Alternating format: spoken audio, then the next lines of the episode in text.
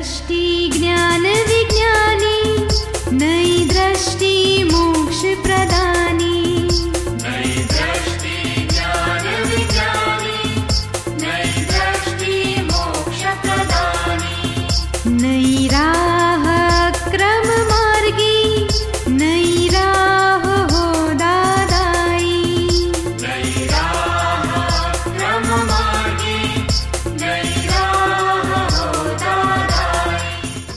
नमस्कार, आदाब, सत श्री अकाल, वणकम, जय श्री कृष्ण, जय स्वामीनारायण, जय सचिदानंद दादा भगवान परिवार, आप सभी का स्वागत करता है नई दृष्टि, नई राह प्रोग्राम में। दोस्तों हैप्पीनेस खुशियाँ, आनंद।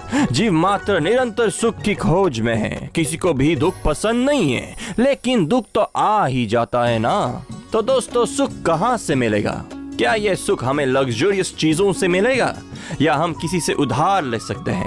या किसी के पास से खरीद सकते हैं या बिना मेहनत हमारे अंदर से ही उभरता है।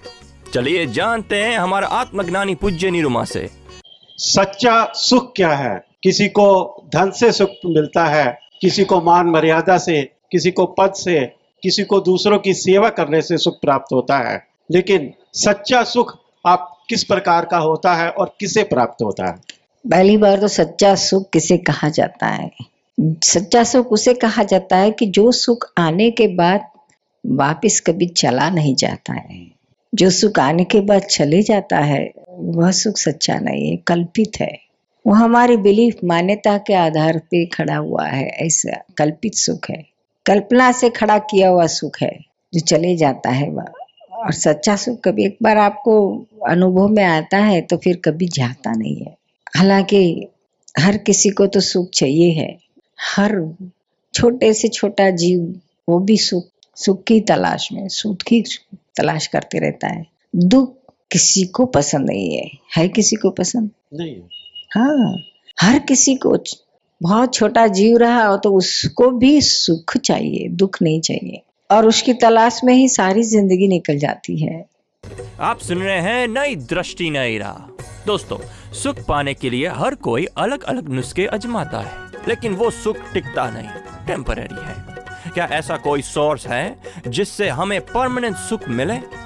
और इसके लिए पैसे भी न चुकाने पड़े? चलिए इन सारे सवालों के जवाब पाते हैं हमारे अगले सेगमेंट में। हर एक की सुख की व्याख्या अलग अलग होती है। हर कोई अपनी अपनी खुद की कल्पना से सुख की व्याख्या खड़ी करता है। और फिर वह सुख प्राप्त करने के लिए पीछे दौड़ता है। जैसे कि बहुत छोटे बच्चे हैं, उसको उसको काय में सुख मिलता है? तो भूख लगी तो कुछ दूध पीने में चाहिए या कुछ चित की एकाग्रता, खिलौना छोटा सा कुछ दिए तो उसको सुख उसमें लगता है। थोड़ा बड़ा हुआ तो उसको बैट या बॉल, ऐसे खिलौने चाहिए, उसमें सुख लगता है। फिर थोड़ा बड़ा और ज़्यादा होता है तो फिर उसे लगता है कि इसे पढ़ाई करना चाहिए, पढ़ाई करने से कुछ हम बन सकते हैं, हमारा कुछ करियर बनेगा तो हम समाज में, फैमिली में या शादी हुए तो हमारा कुछ स्टेटस रहेगा। तो फिर कुछ पढ़ाई के पीछे गिरता है और खिलौने विलौने में फिर उसको इतना इंटरेस्ट नहीं रहता है। फिर पढ़ाई खत्म करने के बाद वो छोटे रहते, तब गुड़िया, गुड्डी और गुड़िया का खेल खेलते, फिर बड़े होने के बाद उसको जिन, ज़िंदा गुड़िया चाहिए, फिर उसमें उसको सुख लगता है। तो वो ले आता है। वहाँ उसकी मान्यता क्या रहती कि भाई इसमें से मुझे कुछ सुख मिलेगा। और गुड़िया क्या सोचती है कि मुझे गुड्डे में से सुख मिलेगा। दोनों एक दूसरे में से सुख ढूँढने के लिए आते हैं, इकट्ठा होते हैं।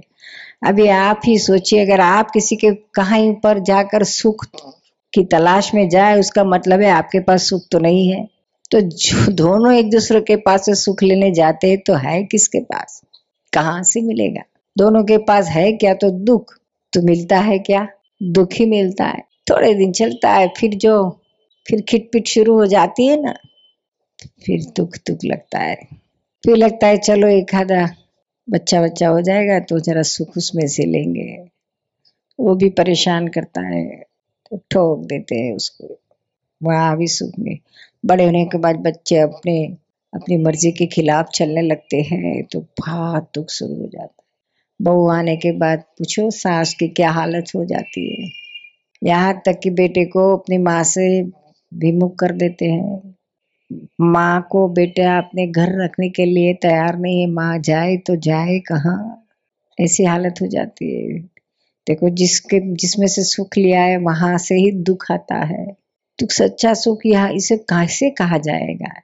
सच्चा सुख तो इसे बिल्कुल नहीं कहा जाएगा। जिसमें जिस चीज़ में से हम दुख, सुख प्राप्त करने के लिए इतनी इतनी मेहनत करते हैं, सारी ज़िंदगी लुटा देते हैं और अंत में देखते हैं तो उसी चीज़ में से हमें दुख प्राप्त होता है।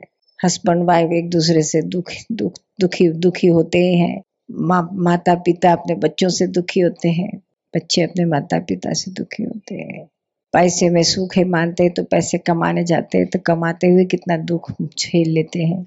आने के बाद भी इतना ही टेंशन और कभी ऐसा होता है, ऐसे लगता नहीं है कि हाँ बहुत आ गए, अभी पैसे आ गए, पूरे हो गए, अभी शांति होगी। नहीं, उसकी भूख तो बढ़ती ही जाती है। कभी उसका अंत नहीं आता है, उसमें से सुख। जिसके पास बहुत सारे पैसे होते हैं, वो कभी उसमें से सुख नहीं ले पा सकता ले पाता है। वो सेठ खुद पैसे भुगत ही नहीं सकता है। उसके बच्चे बीबी मज़ा करते हैं। यह तो मजूरी करता है और बीजे का दही करता है। रात को नींद भी नहीं आती है इस tension income tax sale tax के। क्या सुख है? लगता है हमको इसने बड़ा, इतना बड़ा बंगला बाँध दिया और इतनी बड़ी बड़ी गाड़ियाँ लेके घूम रहा है। बहुत सुखी होगा, लेकिन उसके भीतर झाँक के देखो तो उसको बिल्कुल सुख नहीं है। वो बेचारे जो मजदूरी करके रो, रोटी और चटनी खा के सो जाते हैं ना रात को। भले फुटपाथ पर क्यों ना सोते, लेकिन आराम से नींद आ जाती है। और ये बड़े बड़े सेठ लोगों को तो नींद भी नहीं आती है। तीन चार गोली लेते तब नींद आती है। तो ये कुदरत की देन है, वो भी उन्होंने गंवा डाली बोलो, क्या सुख मिला? अंदर तो रात दिन जलन जलन जलन ही रहती है। मैं इतना कमाया तो मेरा कॉम्पिटिटर बिज़नेस वाला तो मेरे से ज़्यादा कैसे कमा लिया? उसकी खुद का है, उस, वो तो भुगत नहीं पाएगा। लेकिन सामने वाला क्यों मेरे से ज़्यादा कमा लेगी? मेरे से आगे निकल गया। इसी में स्पर्धा में कंपटीशन में सुख नहीं रहता है। अपमान अपमान लगता है। पैसे आते तो उसको लगता है मान प्राप्त करूँ कहीं से, लेकिन मान तो मिलता ही नहीं, अपमान ही लगता है। इधर जाओ उधर मान कम पड़ता है यानी वहाँ दुख हो जाता है। देखिए, क्या सुख है ये सब?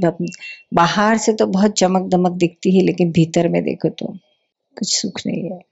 आप सुन रहे हैं नई दृष्टि, नई राह। आज हम बात कर रहे हैं परमानेंट हैप्पीनेस यानी कि शाश्वत सुख की। दोस्तों, हम चाहे या ना चाहे, ये सुख और दुख का चक्कर जीवन भर चलता ही रहता है। तो ये परमानेंट हैप्पीनेस हमें मिलेगा कहाँ से? हैप्पीनेस इंटरनल है या एक्सटर्नल चलिए जानते हैं अपने आत्मज्ञानी से। अभी हमको परसों ही हमको भावनगर में एक भाई वो पूछ रहे थे कि अमेरिका में तो कितने पैसे है, कितनी वर्ल्ड की बड़ी महासत्ता है, वहाँ तो लोग कितने सुखी है, हमारा देश क्यों इतना दुखी है, इतना भक्ति आस्था वाला है तो भी। हमने बताया कि आपको ये बाहरी चक चमक दमक दिखती है, हम तो 25 साल से हर साल जाते हैं अमेरिका में। हमने तो बहुत स्टडी किया है, अपने इंडियंस के भी और वहाँ के अमेरिकन के भी। वहाँ भाई पैसे खाने पीने का, रहने का सबको मिलता है। लेकिन उनकी फैमिली लाइफ बिल्कुल टूट गई है। वहाँ की गवर्नमेंट को भी फ़िक्र है कि अभी फैमिली लाइफ टूट गई है तो फ्यूचर में भविष्य की प्रजा का क्या होगा? इतने डिवोर्स होते, इतने डिवोर्स होते हैं कि बच्चे जो उनके पैदा होते हैं तो जब वो सयाने होते तो उनको पता ही नहीं रहता कि मेरा असली बाप कौन है और असली माँ कौन है। जिसके पास मैं रहता हूँ, मेरा कौन लगता है? इतनी बार डिवोर्स हो जाते हैं इतनी बार बेचारे को घूमना पड़ता है। फिर क्या होता है कि प्रेम जैसा रहता ही नहीं है, पढ़ाई करते नहीं है और स्कूल लाइफ में से ही ड्रग्स में और क्राइम क्रिमिनल माइंड हो जाता है। और पैसे तो थोड़ा सा मजूरी करके आए तो भी उनको खाने पीने का मिल जाए, इतना तो मिल जाता है उनको। फिर पढ़ाई की ज़रूरत नहीं लगती उनको। तो वहाँ के अभी देखो, वहाँ के लोगों का एजुकेशन डाउन होते जा रहा है और हमारे इंडियंस चाइनीज़ टॉप पर जा रहे है पढ़ाई में वहाँ पर। तो उनके, उनको फ़िक्र है कि आज से 25 साल 50 साल के बाद हमारे देश का कोई ऐसा नागरिक नहीं रहेगा अमेरिकन जो एजुकेटेड रहेगा या पढ़ा लिखा रहेगा, कोई डॉक्टर इंजीनियर इतना टॉप पर जाएगा, सब डाउन जा रहे तो ये सुख की सब डेफिनेशन जो है इस दृष्टि दृष्टि की बात है क्या? और सच्चा सच्चा सुख उसे कहता है कि दैट इज़ यूनिवर्सल सबको लगता है, वो फील होता है, वह सुख हमेशा के लिए रहता है, हर किसी को। और वो कभी चाहता नहीं है, और वह सुख अपने अंदर ही है, बाहर नहीं है। क्योंकि बाहर जो भी सुख हम लेने जाते हैं, वो कहाँ से लेने जाते हैं? किसी चीज़, कोई वस्तु में से लेने जाते हैं। तो वो वस्तु खुद ही अविनाशी है टेम्पररी है। सॉरी विनाशी है टेम्पररी है। तो विनाशी होने की वजह से वो वस्तु का नाश होते ही उसमें से मिलता हुआ सुख का नाश हो जाता है। फिर नई इस चीज़ की तलाश शुरू हो जाती है कि जहाँ से हमें सुख प्राप्त हो।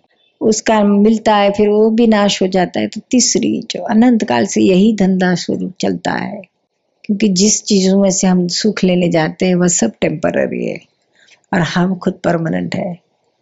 परमानेंट चीज़ में से अगर सुख मिले तो ही वह परमानेंट सुख रहेगा। अदरवाइज़ सब टेम्पररी है। तलाश करो परमानेंट चीज़ कहाँ है ये इस ब्रह्मांड में? करते करते करते करते तलाश में आपको प्राप्त होगा कि मैं ही खुद ऐसा हूँ कि जो परमानेंट हूँ। बाकी सारी चीज़ आती है, जाती है। सब चीज़ चेंज होती जाती, बदलती जाती है। मैं वैसे का वैसा ही हूँ। मेरे में कोई फ़र्क नहीं है। मेरी सारी उस चीज़ें वैसी की वैसी। मन हमेशा बदलते रहता है, बुद्धि बदलती रहती है, अपने खुद की विचार बदलते रहते हैं। शरीर की अवस्थाएँ बदलती रहती है। बचपन से लेके जाके तो स्मशान तक की शरीर की अवस्था देखो भी बदलती जाती है। लेकिन हम तो वैसे के वैसे हैं। हमारे खुद में क्या फ़र्क है? हम तो वहाँ कि वहाँ ही वैसे के वैसे ही है। वो जो हमारा दरअसल स्वरूप है, जो परमानेंट है, शाश्वत है उस स्वरूप को पहचानने की ज़रूर है, उसे जानने की ज़रूर है। एक बार उसे पहचाना, उसे जाना, फिर जो सुख आपको उसमें से मिलेगा, वह सुख हमेशा के लिए बना रहेगा, कभी जाएगा नहीं आपसे, वो हमेशा रहेगा। फिर बाहर आपको कौन सा कितना भी दुख क्यों ना हो, वो आपको टच नहीं करेगा। तो इसे ऐसे सुख की ज़रूरत है, और वही सुख हमको अनुभव में आ रहा है और वही सुख हम सबको लुटाने के लिए आए हैं। हर किसी को यही सुख मिले। इस विश्व के हर किसी को यही सुख प्राप्त हो, यही हमारी भावना है। क्योंकि ये सब बहुत सिंपल है। हम बाहर ढूंढ रहे लेकिन है तो हमारे ही पास। बाहर जो है वो तो हमारा हिसाब का है, वो जो आएगा, मिलेगा, आएगा और जाएगा। उसके हम ना नहीं कहते, लेकिन हमारे जो अंदर है उसे हम एक बार क्यों ना प्राप्त कर ले? यही तो हमारे मनुष्य जीवन का अंतिम लक्ष्य है जो हम बिल्कुल भूल गए हैं। आ, वो बाहर के सुख को पाने के लिए ही भाग दौड़ भाग दौड़ दिन रात करते हैं। इस सुख ऐसा है कि एक बार आता है फिर जाता नहीं है और कभी ऊपर नहीं चढ़ जाता है कभी नीचे नहीं जैसे कि दूध एक बार उबल जाता है तो वो ऊपर आ जाता है, फिर भाप करके नीचे बैठ जाता है। ऐसा नहीं है यह सुख यह सब मन की मस्ती है। यह तो एक बार प्राप्त हुआ कि वो थ्रू आउट एक सरीखा ही रहता है। एक सरीखा रहता है। अप डाउन नहीं होता है उसमें। और वो अंदर रहता है। बाहर सब कुछ होता है, अंदर कुछ नहीं होता है। दो चीज़ अलग है। आप सुन रहे हैं नई दृष्टि, नई राह, जो सुल जाता है ज़िंदगी के हर सवाल को।